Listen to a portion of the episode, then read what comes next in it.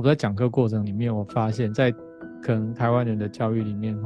我们都经常非常避免冲突这件事。冲突不见得只有像刚刚讲那种情绪暴走啊，这种冲突包含意见不一样也是一种冲突场景之一。我的想法跟你想法不一样，我想要走 A 你想要走 B， 我想要往东你想要往西。各位，其实冲突场景在你生活中非常常见。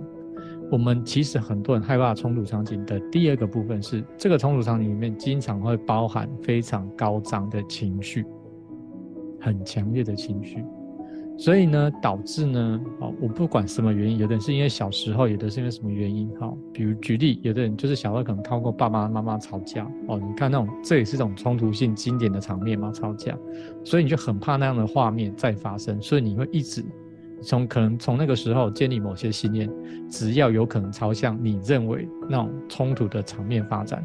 你就想办法让自己转念啊，尽量避免往那个方向走。第二个其实有可能原因是很多人害怕那个高涨的情绪。那我把它分两个部分来讲。第一件事情是，各位你要先注意到一个东西是，情绪是你在这个物质实相，你有身体，你用它来感知的一种方式。因为情绪会跟你的记忆有关，有那个情绪强度，这个强度会跟你的记忆有关。所以呢，透过这样的刺激，你才能够记住某些东西。因此有一件事非常重要，各位你不要把你的情绪贴上标签或者是分类。什么意思？如果在你的分类里面有某些情绪是好的，有某些情绪是不好的，那以正常人的反应，他一定什么留下好的，不好的要删除掉。各位这演变成什么情况？比如说今天接下来这个情绪可能是吵架，可能是愤怒生气，那可能在你的定义里面，生气是一个不好的情绪。各位，那你很自然而然就会怎么样？你自然而然你就透过各种方式把这个生气压到最低，甚至让它消失。但是你可能忽略到我刚刚讲这种正常的攻击性，也许在这一次的这个场合里面，当你很生气的表达，你并不会伤到任何人，但是却可以让对方很明确的让你知道你的态度是什么。我举个例子给大家听，比如说狮子，狮子是一个非常有地盘的，公狮子是非常有地盘概念的，这个区域是我的。如果有另外一只公狮子走进来，它态度会很明确的，你走进来我就跟你拼命。它绝对不会像你去 7-11 一样啊，欢迎光临，不会的，他不会呈现这种错误的讯息给对方。所以他的身体语言，他的表情，他的肢体，因为狮子不会讲话，人类会讲话，他所有的一切表达都符合他的意图。我不准任何人踏进我的领域。但是各位，这件事情在人类，在我们身上，就是因为我们有信念的这种，你的信念可以调整，所以有可能明明对方已经踩到你的线，甚至踩得很凶，但是你明明心里不愿意，你却跟他讲欢迎光临，下次再来。各位可以理解吗？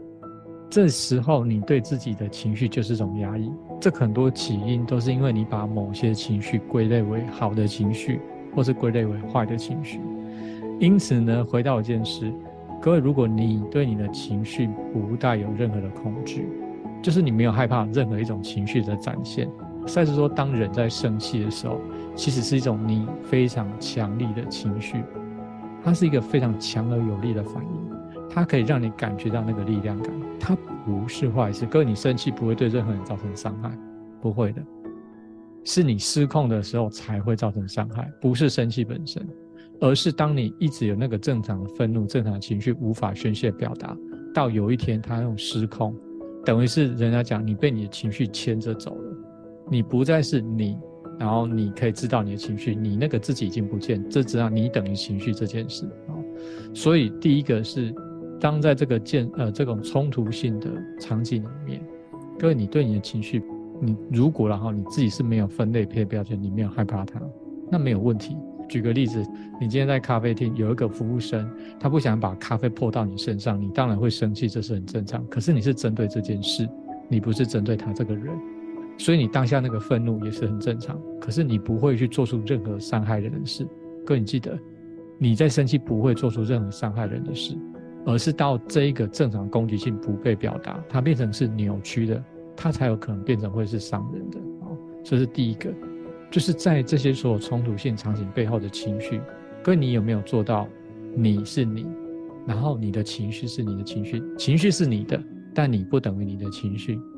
就等于你的身体是你的，可是你也不是只有这个身体而已，可这是一个很重要的事情。这第一个，你的情绪你有没有贴上标签或分类，所以你去观察自己在这一块，你是否 有办法做到说，当你情绪来的时候你能够很自然的表露，这是很重要的。第二个，刚刚我在讲的，在冲突性场景里面赛斯这样讲，在某些时刻也许那个愤怒它是一个最强而有力的沟通方式，比起你在说更多的话，用更多的言辞，你在回避某些东西都更有用，你直接的这个东西